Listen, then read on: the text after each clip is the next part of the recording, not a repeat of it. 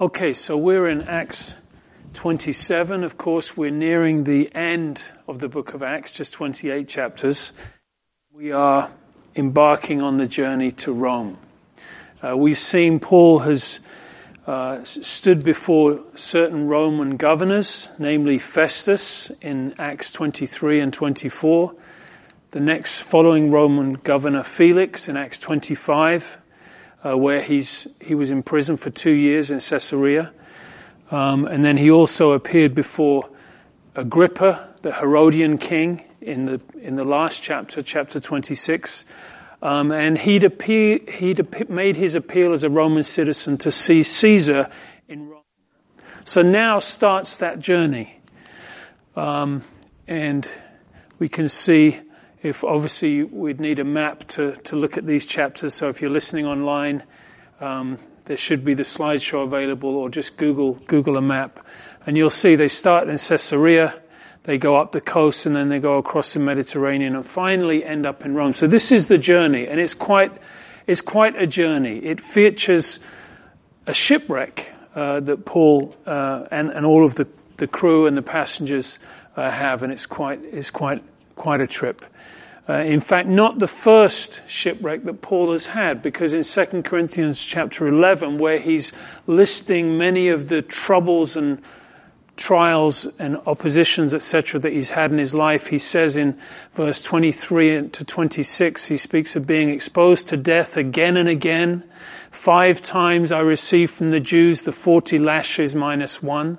Three times I was beaten with rods. Once I was pelted with stones. Three times I was shipwrecked and I spent a night and a day in the open sea. And then a few verse or so later, in his many dangers, one of them again in danger at sea. So Paul wasn't a stranger to what's going to happen in this chapter, but still no fun to go through it. And this wasn't just a couple of days. This was um, uh, weeks and weeks on end, and particularly the last couple of weeks in the most incredible hurricane and storm that we'll get, get to. So, this is a historical narrative, so we should be able to move through it uh, fairly quickly. It's a nautical narrative and it's geographical, so all of that is kind of woven into it. And we'll jump to the first uh, verse of chapter 27.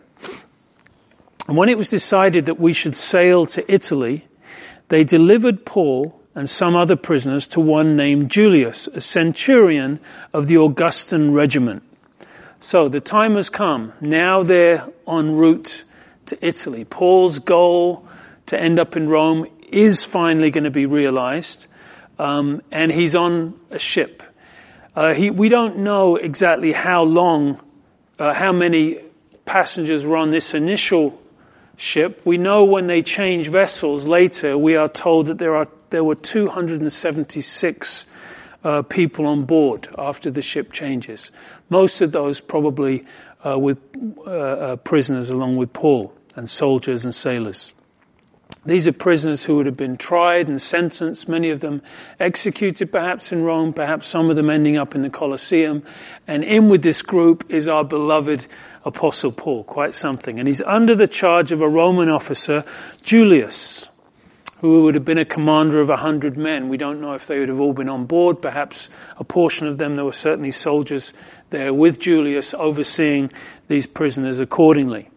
And you can't help consider providence. In fact, all through the chapters in Acts and all through Bible history and all through our own history, we consider the hand of God's providence that as believers we don't consider things to be too accidental, but there's a there's something more at, at work. And for example, this man Julius, we can't help but think perhaps it's no accident that he happens to be on this ship with the Apostle Paul, for his his worldview will certainly be challenged.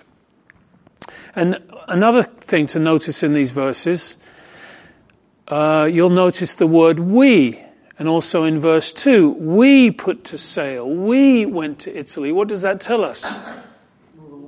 Huh? More than one, but who is writing? Luke is the author. So all of a sudden, the last time we read the word we was back in chapter 21 when the imprisonment in Caesarea began.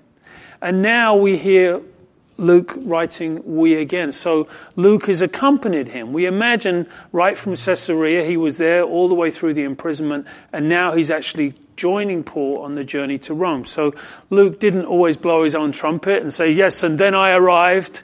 It's very subtle. He just changes it to, to we there. So you'll also notice at the end of chapter, uh, end of verse two, Aristarchus, a Macedonian of Thessalonica, was with us also. We read of him back in Acts 19, verse 29. We're in Ephesus, that would have been the whole city filled with confusion. They rushed into the theater, seized Gaius and Aristarchus, Paul's travel companions. Also in Colossians 2.10, and remember, Colossians was a prison epistle. So when Paul finally gets to Rome, one of the letters he writes is, the is to the church in Colossae. And in that letter, he references uh, uh, Aristarchus again, and he calls him his fellow prisoner. So we can gather from this that Aristarchus and Luke were on the journey all the way to Rome, and, and Aristarchus certainly um, was a prisoner with him uh, along the way as well. So, entering a ship of Adramyttium, however you might pronounce that correctly, probably not the way, but that's in the north of Asia Minor. So if you think of the, maybe we have a map coming up soon. Uh, yeah, so so this is the Mediterranean, and of course going up here would be Asia Minor, and about here is is that place. So the ship was probably heading back to its original uh, destination there. Adramyttium. We put to sea, meaning to sail along the coast of Asia. So they would have probably set sail from Caesarea, where they'd been imprisoned. That was a, uh, the most logical port they would have set sail from. And then they would have been traveling um, up this shoreline, and they would have gone to come to Sidon. And we pick that up in uh, at the end of there in verse two uh, verse 3. The next day we landed at Sidon. So it's about 70 miles north of Caesarea. And it tells us Julius, this is the commander, treated Paul kindly and gave him liberty to go to his friends and receive care. we would ask why? Why did he do that?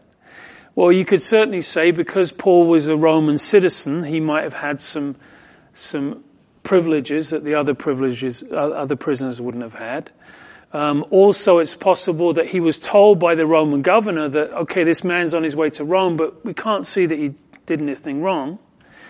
Uh, but perhaps we could also include in there the grace of God. That God was with Paul. That God gave Paul favor in the eyes of certain men, just like Joseph and in, when he was imprisoned, that he had favor in the eyes of the, the jailer, etc. So we can see this uh, element too. But for whatever reason, he allows Paul certain liberties. A soldier would have gone with him for sure. But when they touch down in Sidon, he allows Paul to go to his friends and receive care. So Paul was a guy who knew people in all kinds of places, didn't he? Because of all his missionary journeys.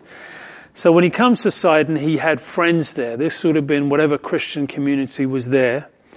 Um, and this church, and there's a, there's a beautiful irony in this.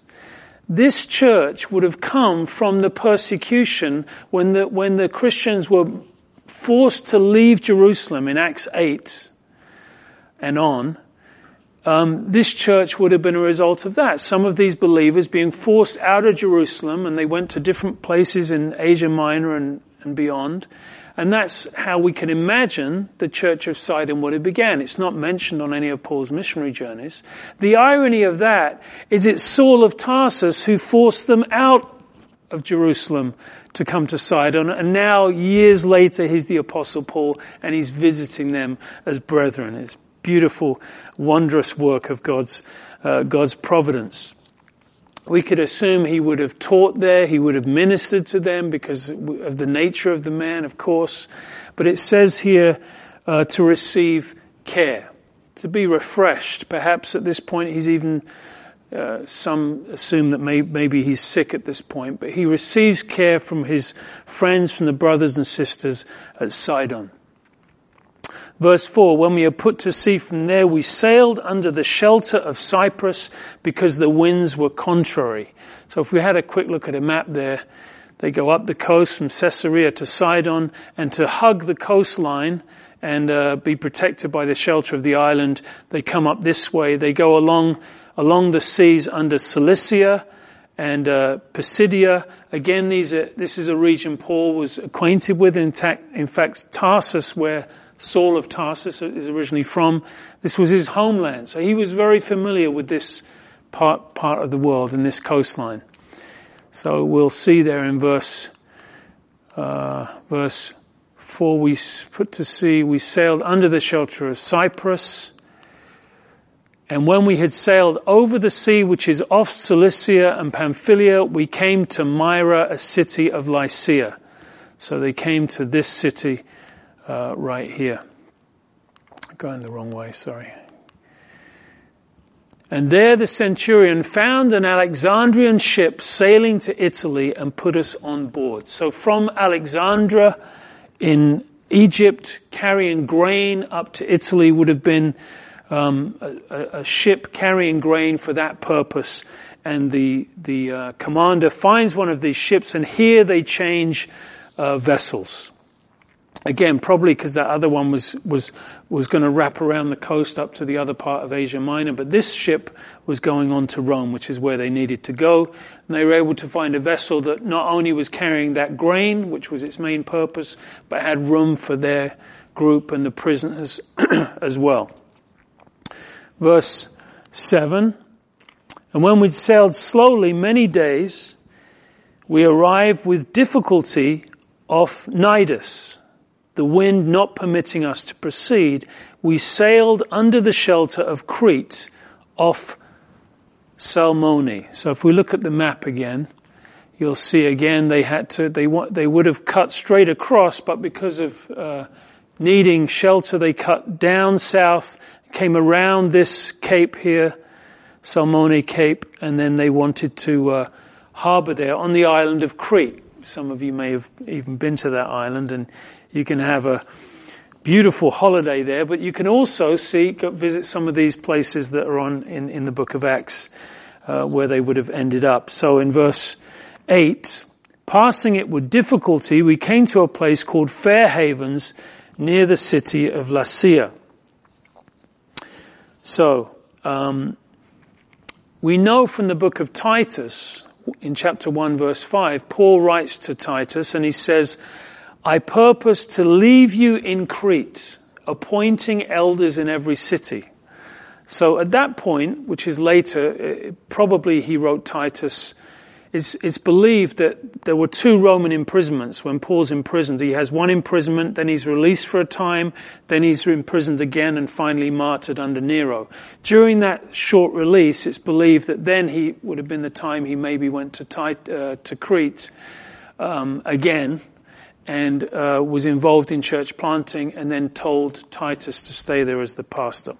I'll just throw that in. Verse 9. Also, his Crete. So they would have come around the Cape of uh, Salome there and they would have come to Fair Haven. And then um, they could have done a couple of things here. They could have just wait, stayed there for the winter, although Fair Havens its name being a bit misleading, was not the best place for winter to winter for the harbor, uh, to to stay for the winter, and most of them wanted to continue on to Phoenice or Phoenix, uh, further along the coast, because it was a better place to stay for the winter. Um, Paul had another suggestion, and actually, what happens is uh, is well, we'll see what happens. Verse verse nine. Now, when much time had been spent and sailing was now dangerous because the fast was already over, Paul had some advice for them. The fast here would have been related to the feast uh, of the Day of Atonement.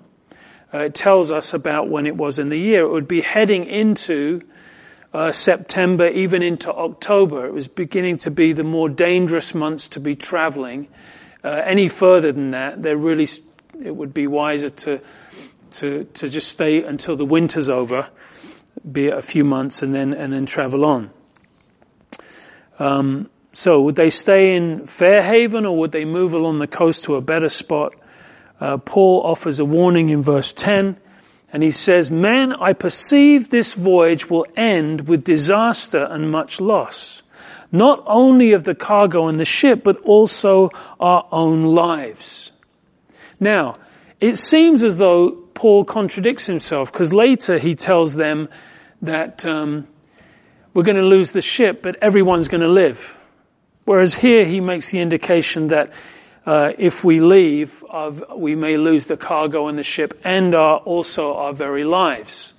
Uh, the answer for that is because in the second time he gives them advice, he get, he's, it's because he's got a direct word from the Lord. He tells them that an angel visited him in the night and specifically told him that all of the, all of the, every passenger would, would be spared. But here we could put it more to the fact that Paul has a lot of experience. He knows the seasons, he knows the seas, he knows this area, and also as a man of God, walking very closely with God, perhaps there were certain impressions on his heart, but he didn't necessarily know the specifics of it. Nevertheless, what he said was, was worth taking heed to. Unfortunately, they didn't. So he says, this voyage will end with disaster and much loss, not only to the cargo, but also to our very lives. Nevertheless, verse 11, the centurion was more persuaded by the helmsman and the owner of the ship than by the things spoken by Paul. So they hear Paul, okay, what do you say? You don't think we should go? You think it's dangerous? We're going to lose the ship? Boy, I don't know. What does the captain think? What does the owner of the ship, the helmsman, the, the, what do they, they think? So he gets their opinion and he decides that, that, that what they say probably ha- holds more weight than this little Roman prisoner, this little Jewish Roman citizen prisoner. Will will I'll go with the with the captain. So, um, and there's a wonderful principle that lies here that, that perhaps there are there's a good word or a warning in our life, but we tend not to hear it or take heed to it because we would rather go by experience or, or our own sight or our own natural reason. But sometimes God may be speaking and we, we have to develop an ear to, to, uh, to give Him our attention and to pray things through sometimes. Not always just to go with the most obvious or, oh, I've been this way before, I'll just do it that way again. But, but what maybe God might lead us, have a word for us. But they don't hear the warning here, especially because in verse 12, it tells us, because the harbor was not suitable to winter in. So the majority advised to set sail from there also, if by any means they could reach Phoenix, a harbor of Crete opening towards the southwest and northwest, and winter there. So Paul gave his warning, they didn't listen, they said, let's go along the coast of Phoenix, and they set off. You'll notice in verse 13, you can almost hear the background music. When the south wind blew softly, supposing they had obtained their desire, putting out to sea, they sailed close by Crete. So the sun is shining, the birds are singing, the water's clear and blue, and everything seems wonderful. They're probably looking over to Paul and say, look, the, the breeze and the birds, what are you worried about? But you have to watch those warm south winds, don't you? Because before you know it, the next verse starts with the word but. But not long afterwards, a tempestuous headwind arose called Euroclydon. Tempestuous northeast wind, um, a hurricane effectively. Tempest blew in out of nowhere. Maybe we've had that experience in life. All of a sudden there's a beautiful warm breeze blowing and the next thing, the next thing there's a hurricane comes out of nowhere. Where did that come from? But Paul, uh, he certainly had a promise from God. Remember? God had told him, as you bore witness to me in Jerusalem, you will also bear witness to me in June, in, uh, in Rome. But anyway, the ship caught this hurricane. If we look at this map, this is where the wind cut across. They wanted to go uh, up here to Phoenix, but they didn't make it along the coastline. They got caught in the wind and they effectively get pulled straight out into the middle of, of the Mediterranean in this hurricane. and that's verse 15. So when the ship was caught and could not head into the wind, we let her drive. in other words, they had no choice. We can't, we can't sail against this. We can't, we got no control over this. We just have to go with it. So that's what they did. Um, sometimes there are situations where we don't have any control, but um, it's good for the prayer life when that happens. Um, in verse, uh, yeah, verse, if you look here at the, bottom, at the bottom of the map there, it says, driven under the island of Claudia. This is verse 16. And running under the shelter of an island called Clauda, or Claudia, uh, we secured the skiff with difficulty. The skiff being the lifeboat or the dinghy on the end, which is how, when you would anchor the ship, how you get into land. And they decided to get that in, which they managed to do. and verse 17, when they had taken it on board, they used cables to undergird the ship, and fearing lest they should run aground on the Syrtis sands, they struck sail and so were driven. So now they had to undergird the ship. They had to reinforce the ship effectively to prevent it from falling to pieces. These are incredible winds and storms and waves. They're right in the middle of a hurricane and the, the sailors themselves are starting to, to fear for the ship. So they wrap it with cables and ropes and straps for it not to break. They know that there are these sandbanks ahead, um, and they took, they took in the sail, they went with the wind. And because we were exceedingly tempest tossed, like a cork, you know, being thrown around like anything, the next day they lightened the ship. So this is the second day in this storm. And they decide they need to make the ship a bit lighter, particularly if there's sandbanks and rocks and stuff, you want the ship to travel a bit higher in the water. On the third day, verse 19, we threw the ship's tackle overboard with our own hands. Now, this is, these are desperate measures. We're not just lightening the load, we're throwing all of the tackle over. We're probably not going to need that. They kept some of the wheat for food, but we'll see in the end, even the cargo of grain that they were supposed to be taking to Rome, in the end, they throw all that overboard as well. So now they're in the storm. They're in the middle of the sea. They've got no compass. They don't know where they're going. They're in the clouds. There's, they can't see the stars. There's no sun. They're in the night, in this storm, completely lost. And verse 20 tells us, when neither sun nor stars appeared for many days. So this is not just one day, two day, three days now. It says many days. All hope that we should be saved was finally given up. So as we follow this journey, a few days into the storm, into the sea, into the darkness, starting to throw things overboard, eventually the hope dwindles and in the end they say, we're going to perish. This is it. It's, it's all over.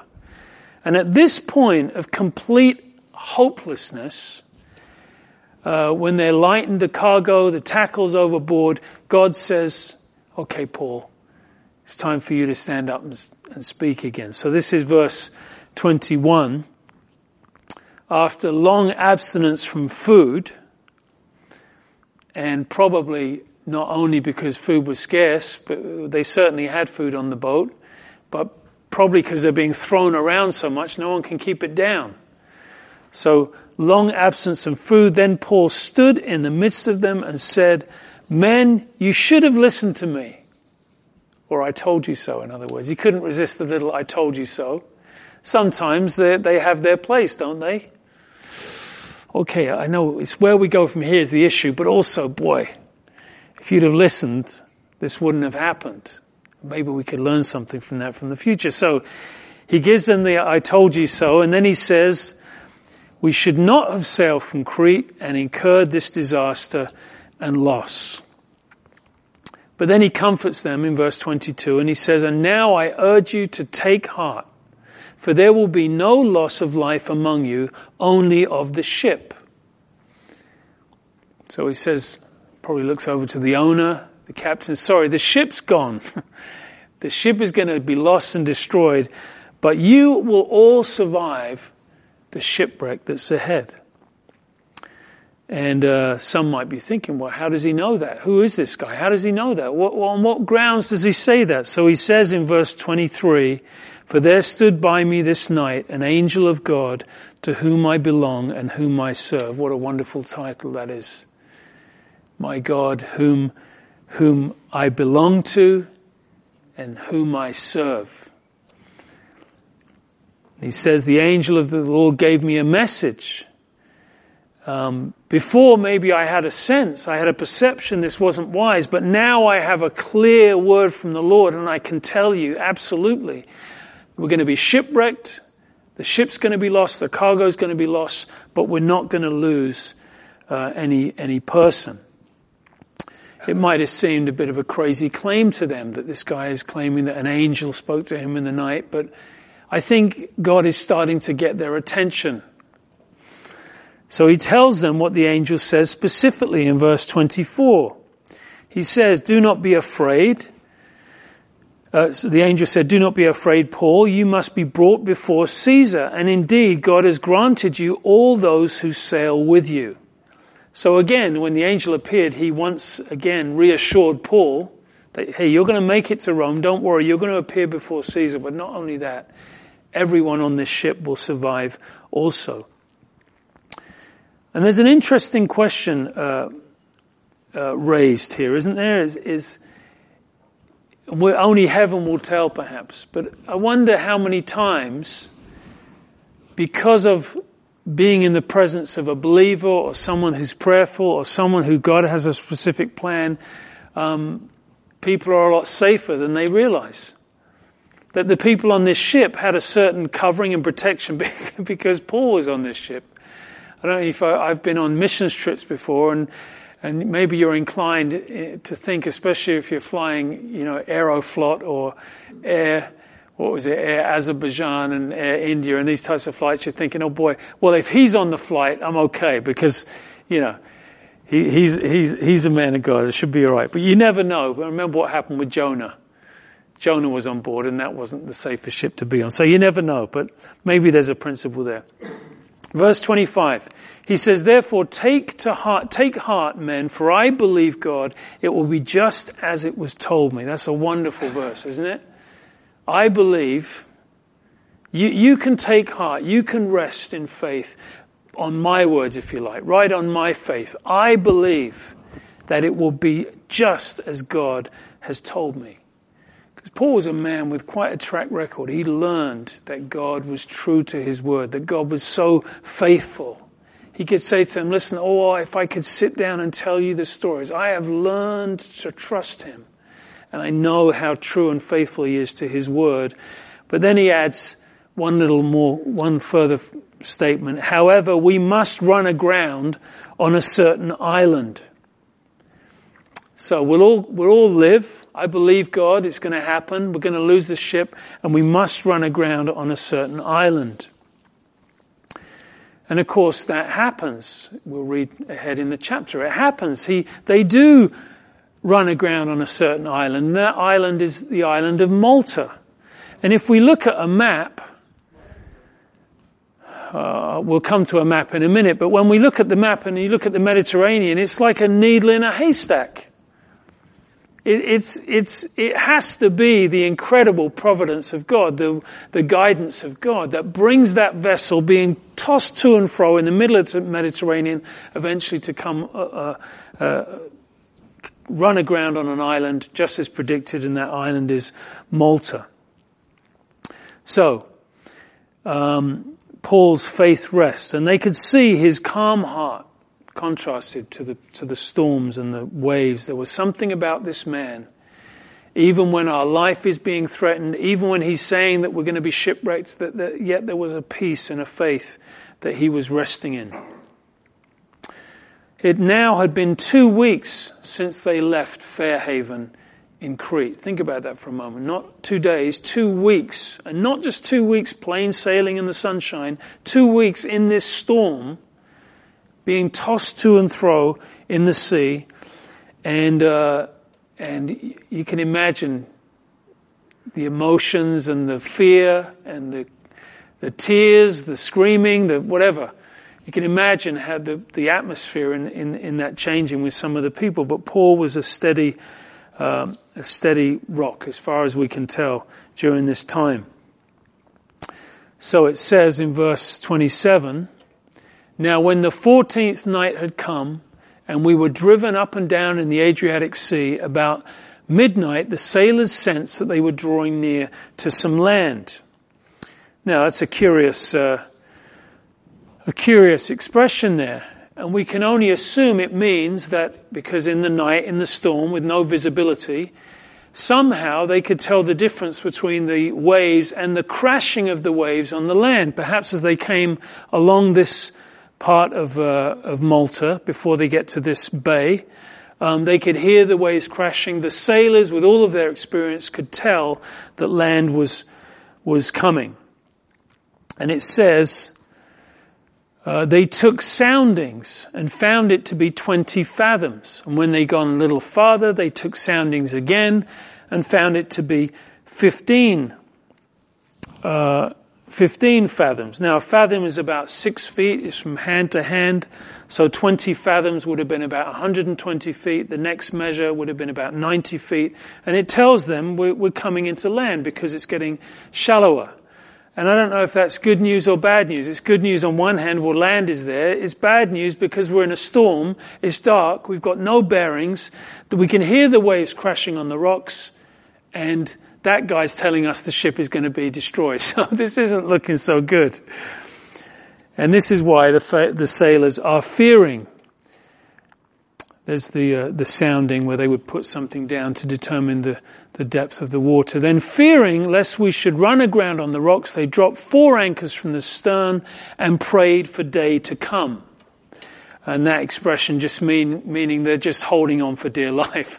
We're dropping these four anchors and we're just holding on, waiting for the day and just hoping we make it through the night. Um, and it tells us, and they would have anchored the stern there because with the four anchors behind them, it would have enabled the front of the ship to be facing the the uh, uh, the, beach, the beach, the shore. Verse thirty: As the sailors were seeking to escape from the ship. Now that's not good news, is it? You know, when the sailors are looking to escape the ship, it's not looking good when they had let down the skiff into the sea under pretense of putting out anchors from the prow, and the prow is the, is the sharp part of the, the bow that cuts through the water.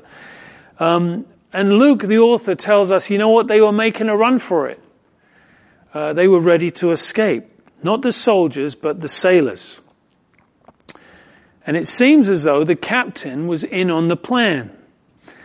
And Paul therefore doesn't address the captain, but he addresses the centurion in verse 31 and the soldiers, and he says, unless these men stay in the ship, you cannot be saved. Now this is, this is room for a pause here. I couldn't help be I, this stopped me in my tracks and got me thinking a lot about God's sovereignty and man's choice. Because there's something so curious that kind of messes with us a little bit. We know the principle of man's, of God's sovereignty, that God is sovereign, He can do anything He pleases, and you can't, you know, that's one of, one of the things that makes God God. He is sovereign. And then on the other hand, the Bible also teaches that man has a will, a choice, a responsibility. It's not always so easy to see how these two blend together. And here, there is something quite curious about that because we know that God knew that all on this ship would be saved, correct? How does God know that? Well, because God has foreknowledge. That God sees the beginning from the end. He can, he can, he's not constrained to time as we are. He is eternal. He knows all things, past, present, and future. You can't separate God's sovereignty from His foreknowledge, if that's who God is. When God says something will happen, it will happen. Either because He is going to cause it to happen because He is sovereign, or because He knows it's going to happen because He has foreknowledge. He can make it happen. He can allow it to happen. But either way, he knows what will happen. And yet we also see man's choices are woven into this particular story and into, into life, we could say. Because we could ask the question, well, we know that Paul has predicted through the word of the Lord that every pass, every person on that ship, 276 of them, every one of them will live. But let's read again what he says. Unless these men stay in the ship, you cannot be saved. You see the, this, you see the challenge of reconciling that. God has said everyone will be saved, but here clear, clearly Paul is saying, if they leave, you won't be saved. Meaning that it appears here that if these men had chosen to do this, it would affect what God had predicted would happen. It's kind of one of those circular, like how do you connect the two? Can they leave? Did they have the free will to leave? We would conclude yes, that's what makes free will free will. Is it true that if they could have said to Paul, if we leave, we cannot be saved? He would have said yes. But God said we will be saved. And Paul would have said yes. God knew all would live. But also, without his providential hand, they wouldn't live.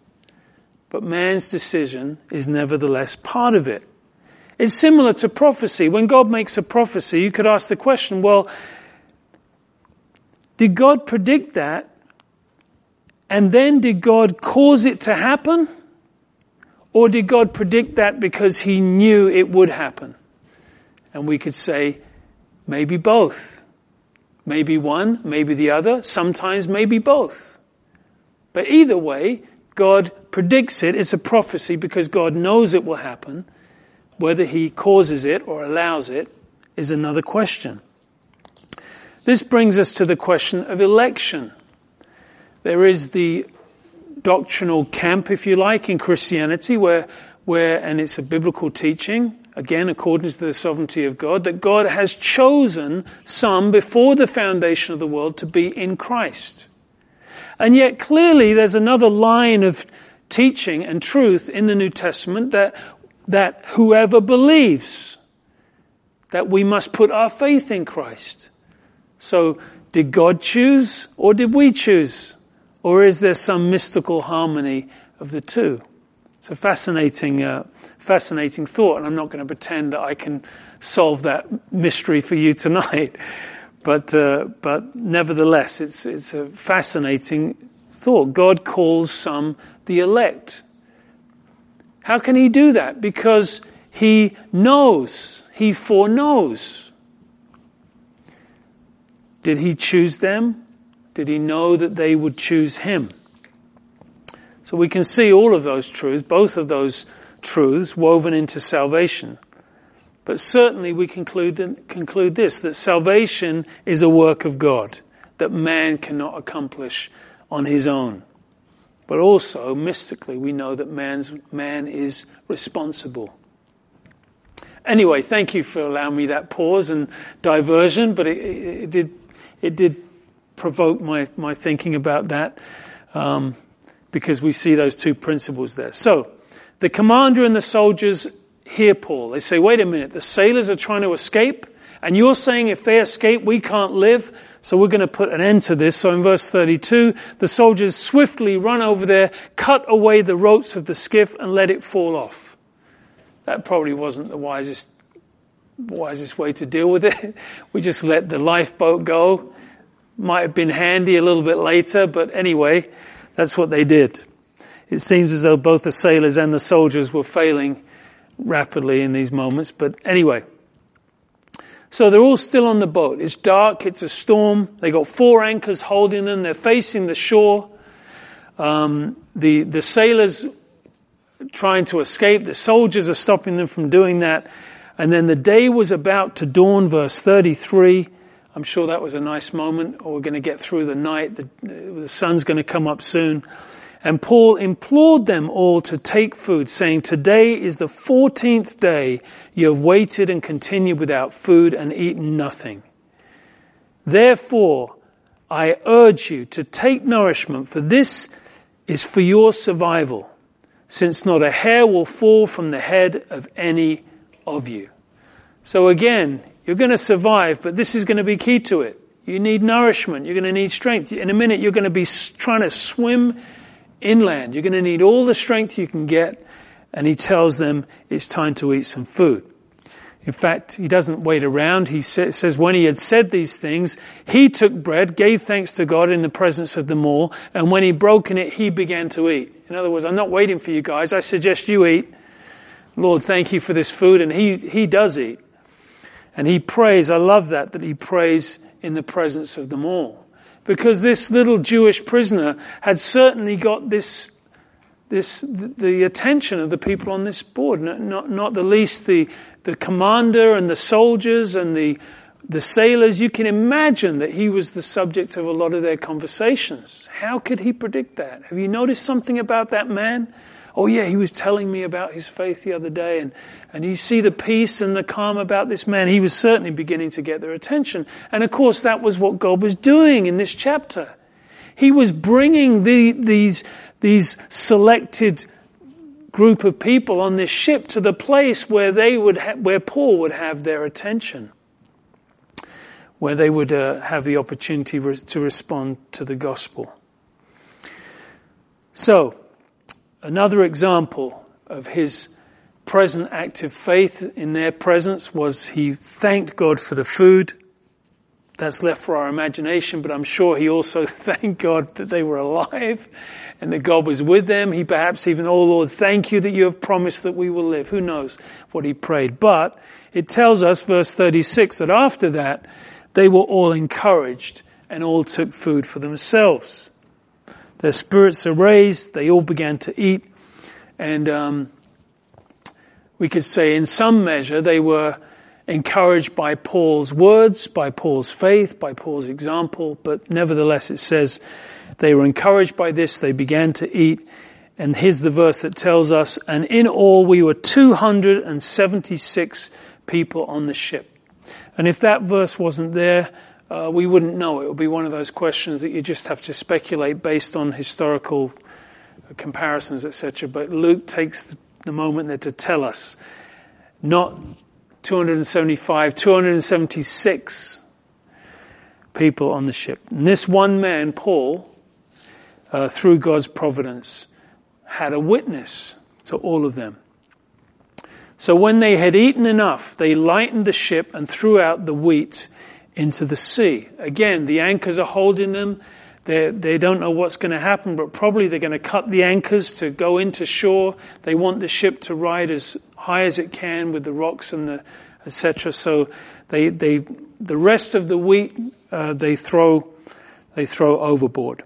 And when it was day, they did not recognize the land. They didn't know where they were. They didn't know that it was St. Paul's Harbour, as it's called today in Malta, because of course it wasn't called that then.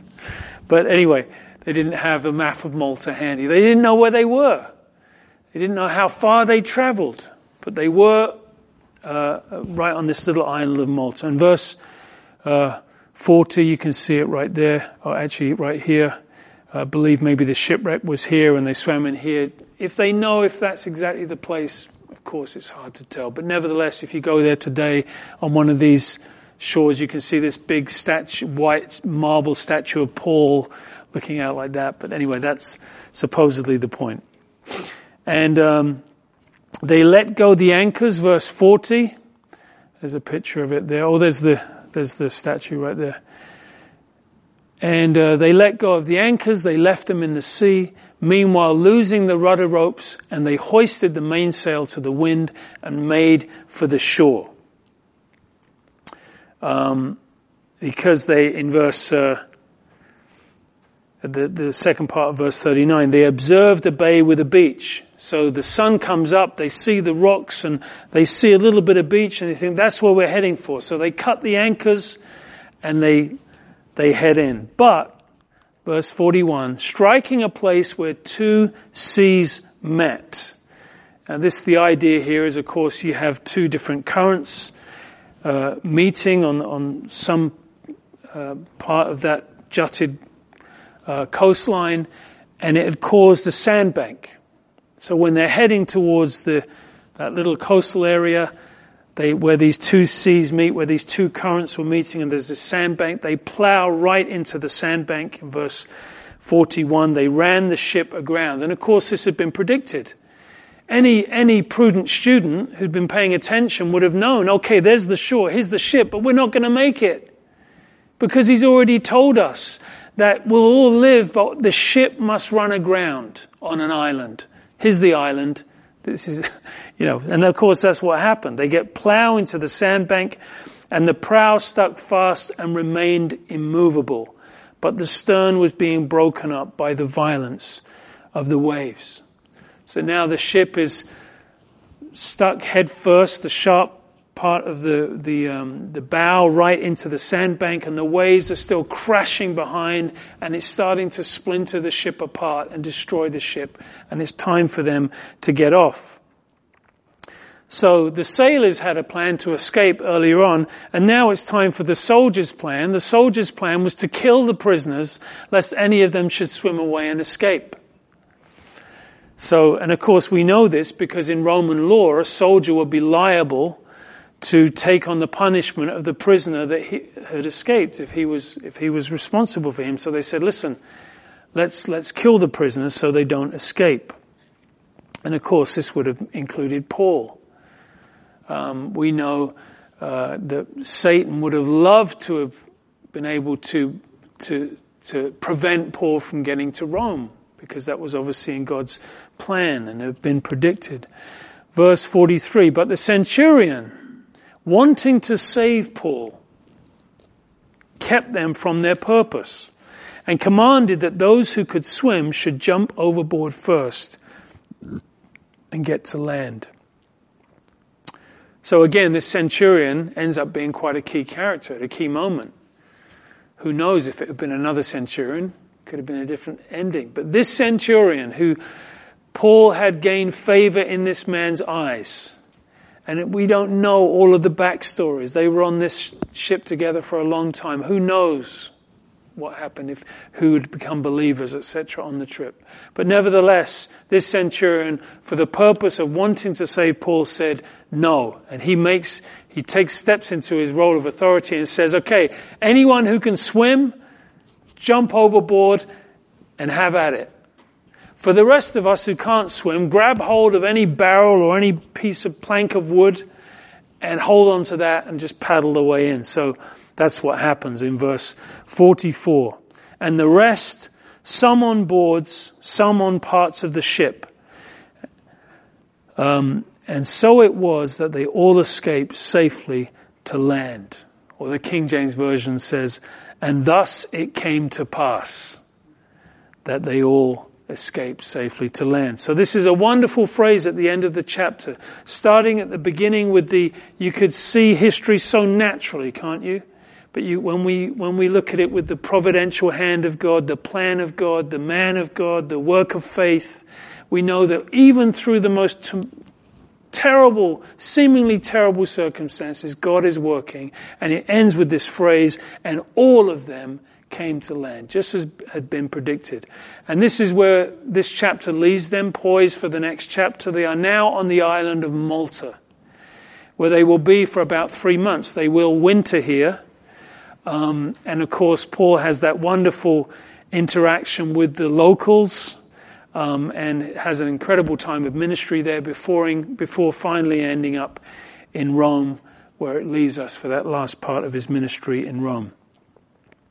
So, Father, we thank you tonight for being able to walk through this chapter together and consider this incredible part of Paul's journey to Rome and just continuing also in, in the next chapter in Malta and uh, we thank you for these principles. We pray as we consider them and perhaps reread these verses that you would uh, prick our hearts with certain truths to speak to us and to help us, to guide us, to encourage us. And we thank you for these weeks that we've been able to go through this book. And uh, we, we pray that you'd hide many principles and promises and truths in our hearts that we would have as um, available to us in, in our future walk with you. We pray in Jesus' name. Amen.